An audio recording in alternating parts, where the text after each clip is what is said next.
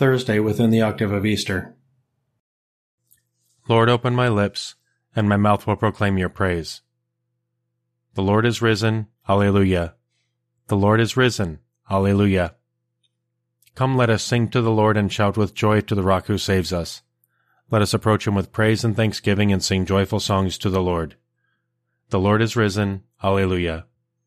The Lord is God, the mighty God, the great King over all the gods. He holds in his hands the depths of the earth and the highest mountains as well. He made the sea, it belongs to him, the dry land too, for it was formed by his hands. The Lord is risen. Alleluia. Come then, let us bow down and worship, bending the knee before the Lord our Maker, for he is our God and we are his people, the flock he shepherds. The Lord is risen. Alleluia. Today listen to the voice of the Lord. Do not grow stubborn as your fathers did in the wilderness, when at Meribah and Massah they challenged me and provoked me, although they had seen all of my works. The Lord is risen. Alleluia. Forty years I endured that generation. I said they are a people whose hearts go astray and they do not know my ways.